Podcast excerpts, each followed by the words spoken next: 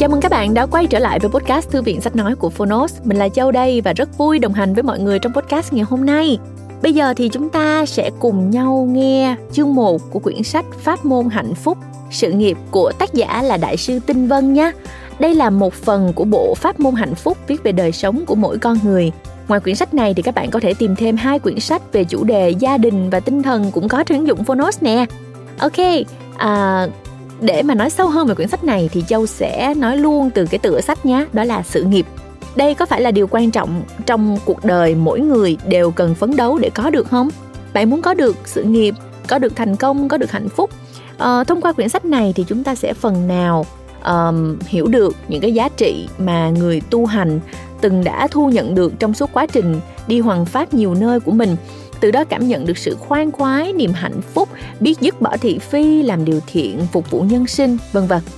Các bài nói trong cuốn sách được trình bày một cách mạch lạc, có lý luận sắc bén, mang tính thực tiễn, nhưng mà lại rất là dung dị, gần gũi. Mỗi bài viết được mở đầu bằng những chuyện kể của chính tác giả hoặc những chuyện dân gian ngắn nhưng mang ý nghĩa sâu xa. Mà qua đó, người đọc có thể tự cảm nhận và tự rút ra bài học quý báu về hạnh phúc cho chính bản thân mình. À, Châu hy vọng là những lời giới thiệu của Châu đã khiến các bạn đủ cảm thấy uh, hào hứng và muốn lắng nghe cuốn sách rồi. Các bạn có thể nghe chương 1 ngay bây giờ cùng ờ, Châu trong podcast này và nếu như muốn nghe trọn vẹn quyển sách các bạn có thể tải ứng dụng Phonos nhé. Còn bây giờ thì mời các bạn nghe sách. Hẹn gặp lại các bạn trong podcast sau.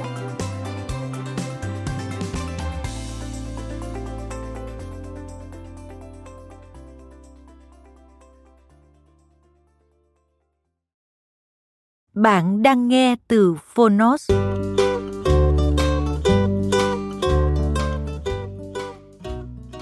Pháp môn hạnh phúc, sự nghiệp. Tác giả Đại sư Tinh Vân, Nguyễn Phố Dịch. Độc quyền tại Phonos. Nhà xuất bản lao động Thái Hà Bút. Lời nói đầu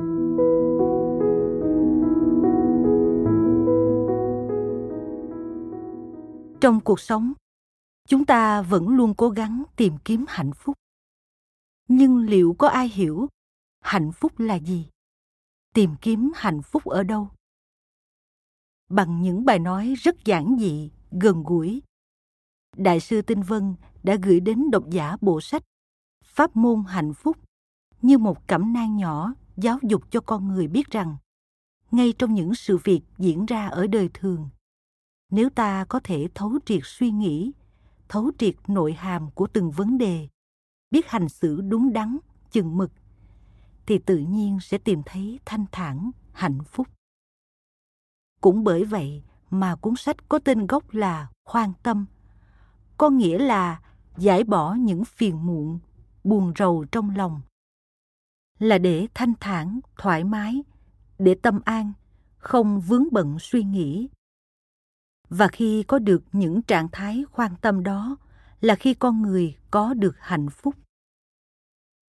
Cuốn sách pháp môn hạnh phúc, sự nghiệp là một phần của bộ pháp môn hạnh phúc, viết về đời sống của mỗi con người.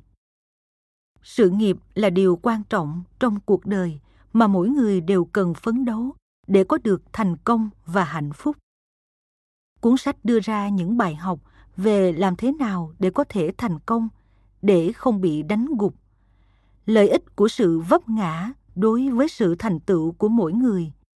Hay làm thế nào để vượt qua khó khăn, kiểm soát số phận. Tác giả cũng đưa ra cẩm nang nghề nghiệp để người đọc thấu triệt được rằng niềm vui, hạnh phúc đến từ chính sự cống hiến, là sử dụng thời gian hiệu quả trong công việc là tiềm năng lớn tự thân mà không ai cũng có thể nhận biết, là thái độ làm việc quyết định hiệu quả của công việc đó, là tự tin, không sợ chê bai.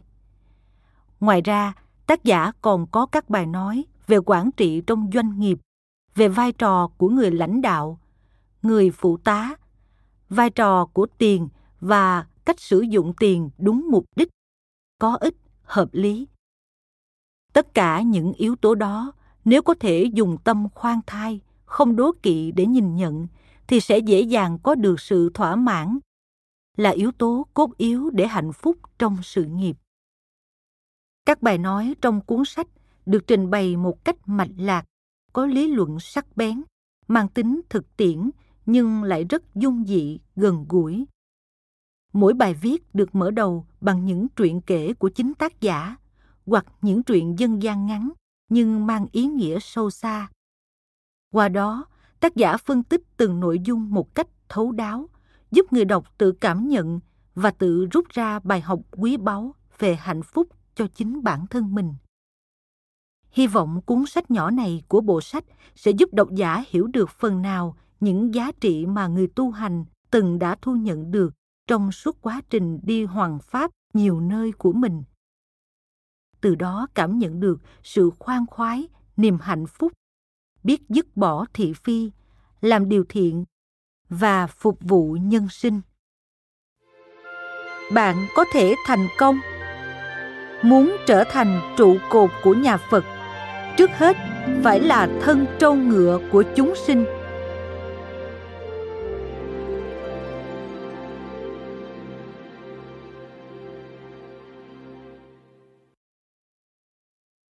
Thành tựu tài lớn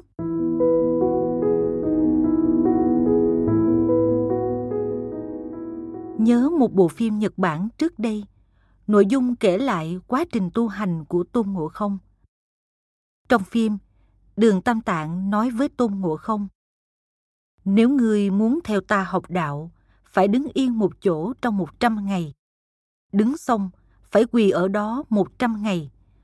Quỳ xong, phải đưa hai tay lên trời một trăm ngày.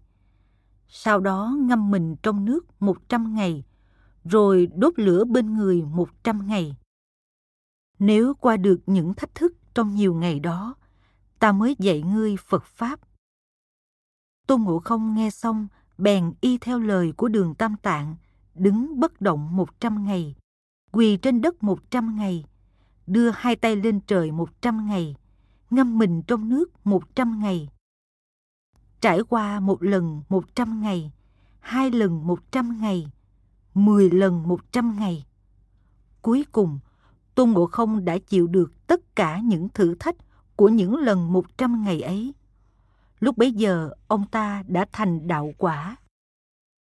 Tuổi trẻ ngày nay, chính vì không trải qua những gì mà Tôn Ngộ Không đã rèn luyện kiểu một trăm ngày của nhiều lần thử thách ấy, nên mới không thể chịu đựng, không thể chịu khó, bị quá nhiều lý do, bị ngã chấp quá nặng làm mê mờ chính mình như trên đã kể, nhiều những lần một trăm ngày ấy có thể huấn luyện sức mạnh, tăng cường ý chí của chúng ta. Nhưng có bao nhiêu người có thể chịu khó được như vậy? Mỗi cá nhân đều mong muốn mình có thể thành công, học nghề, sự nghiệp, nuôi dạy con cái thành tựu. Nhưng người ta thường nói, tài lớn muộn thành. Rất nhiều thành công không thể đến dễ dàng như một cái cây cũng phải trải qua gió dập mưa vùi trong mười mấy năm trời mới to lớn. Điều gọi là mười năm trồng cây, trăm năm trồng người. Tức là con người không qua thời gian rèn luyện, không qua trắc trở, mà muốn thành công thì thật là rất khó. Cho nên muốn thành tựu tài lớn phải có bốn điều kiện. Một, cần vượt qua dư luận ồn ào. Con người phải trải qua các loại phiền não mới có thể thành tựu được. Ví như là một học sinh phải hoàn tất kỳ thi đầy phiền hà, phải chấp nhận sự thật mới có thể cố gắng, không lười nhác. Là một thầy giáo hướng dẫn một vấn đề giống nhau đối với những học sinh khác nhau. Phải lặp đi lặp lại nhiều lần phải chịu được tính khí của từng cá nhân. Có như vậy mới có thể trở thành giáo viên, người thương nhân buôn bán cũng phải có thất bại mới có thể thành công. Tác phẩm của nhà nghệ thuật làm không đạt cũng phải làm lại đôi ba lần. Nên có điều thế gian gọi là nhiều người lắm chuyện.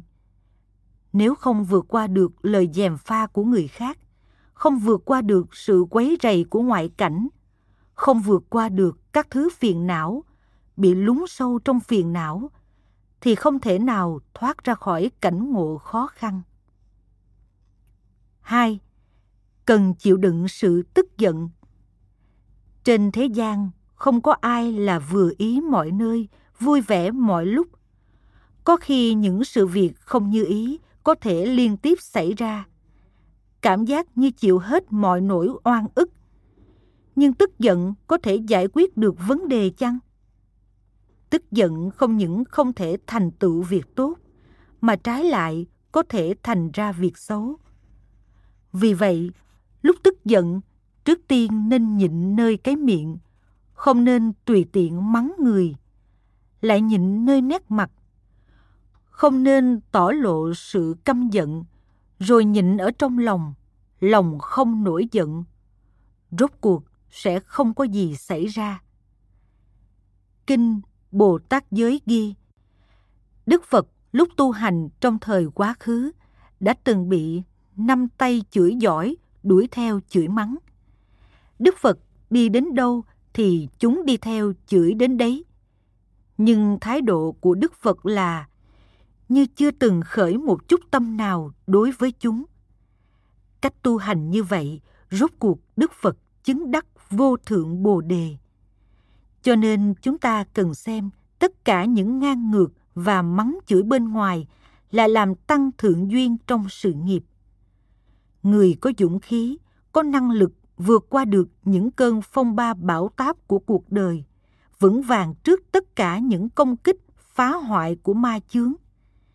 Khi vinh nhục, khen chê có ập đến thì cũng cần nhẫn nhịn, chịu đựng. Như vậy mới có thể thành tựu sự nghiệp.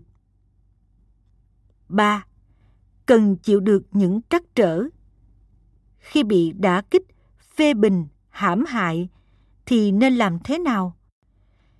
Đi đánh nhau với người ta chăng? Hay cãi cọ với người ta? Đó không phải là cách giải quyết cơ bản. Trong cảnh hành lục có nói, chốc lát không thể nhịn, phiền não năm tháng tăng. Có thể chịu được những trắc trở, chứng tỏ bạn là người có sức mạnh, có thể gánh vác việc lớn, không thể chịu nhịn được sự chê cười thì phiền não không dứt, tài lớn khó thành. Tuổi trẻ ngày nay thường tỏ ra cái dũng nhất thời của kẻ thất phu. Chỉ vì một chuyện nhỏ mà rút dao chém tới. Chỉ vì một câu nói đùa mà găm sâu trong lòng khó bề trừ bỏ. Không có bản lĩnh nhẫn nhục thì bất kể làm việc gì cũng không thể đạt được mục tiêu. Một câu nói đùa cũng cần tranh cãi. Một chút giày vò cũng chịu không được. Những thanh niên không có sức mạnh ứng phó với hoàn cảnh như vậy đều không thể gánh vác trách nhiệm, không thể tạo dựng sự nghiệp.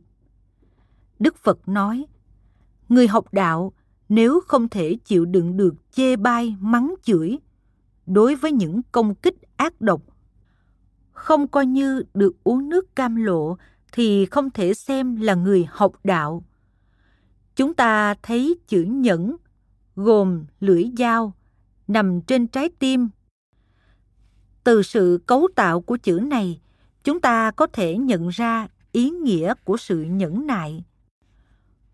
Con người nếu trong cuộc sống đời thường không bồi dưỡng sức mạnh của sự nhẫn nại, không tu tập cho thật tốt, thì chưa cần nói đến việc chịu đựng được con dao cắm vào trái tim mà da chân chỉ bị xước một tí đã chịu không nổi đã kêu khóc om sòm.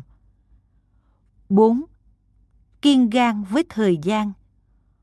Có đôi lúc, sự nhẫn nại của con người chỉ có mức độ có thể nhẫn nại trong một năm qua hai năm đã chịu không nổi.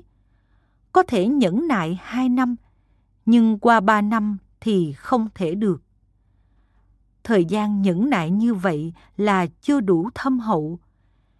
Trên đời có những việc thường thường cần nhẫn nhịn một năm, hai năm, mười năm, thậm chí phải nhẫn nhịn rồi lại nhẫn nhịn nữa.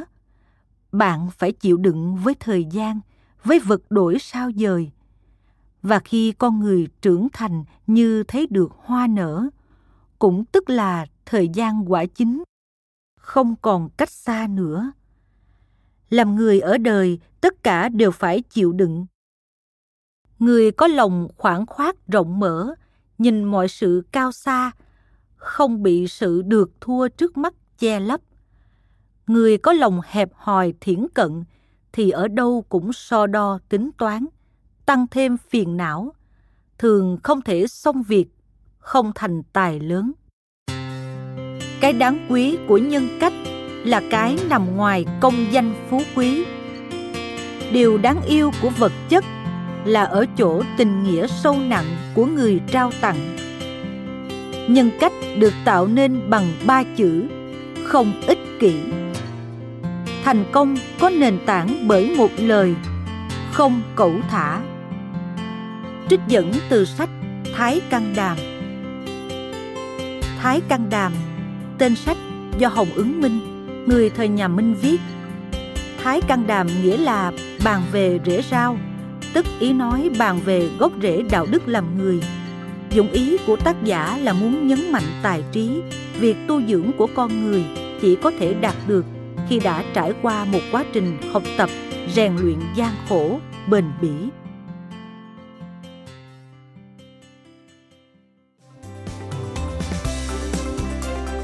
Cảm ơn bạn đã lắng nghe podcast Thư viện Sách Nói.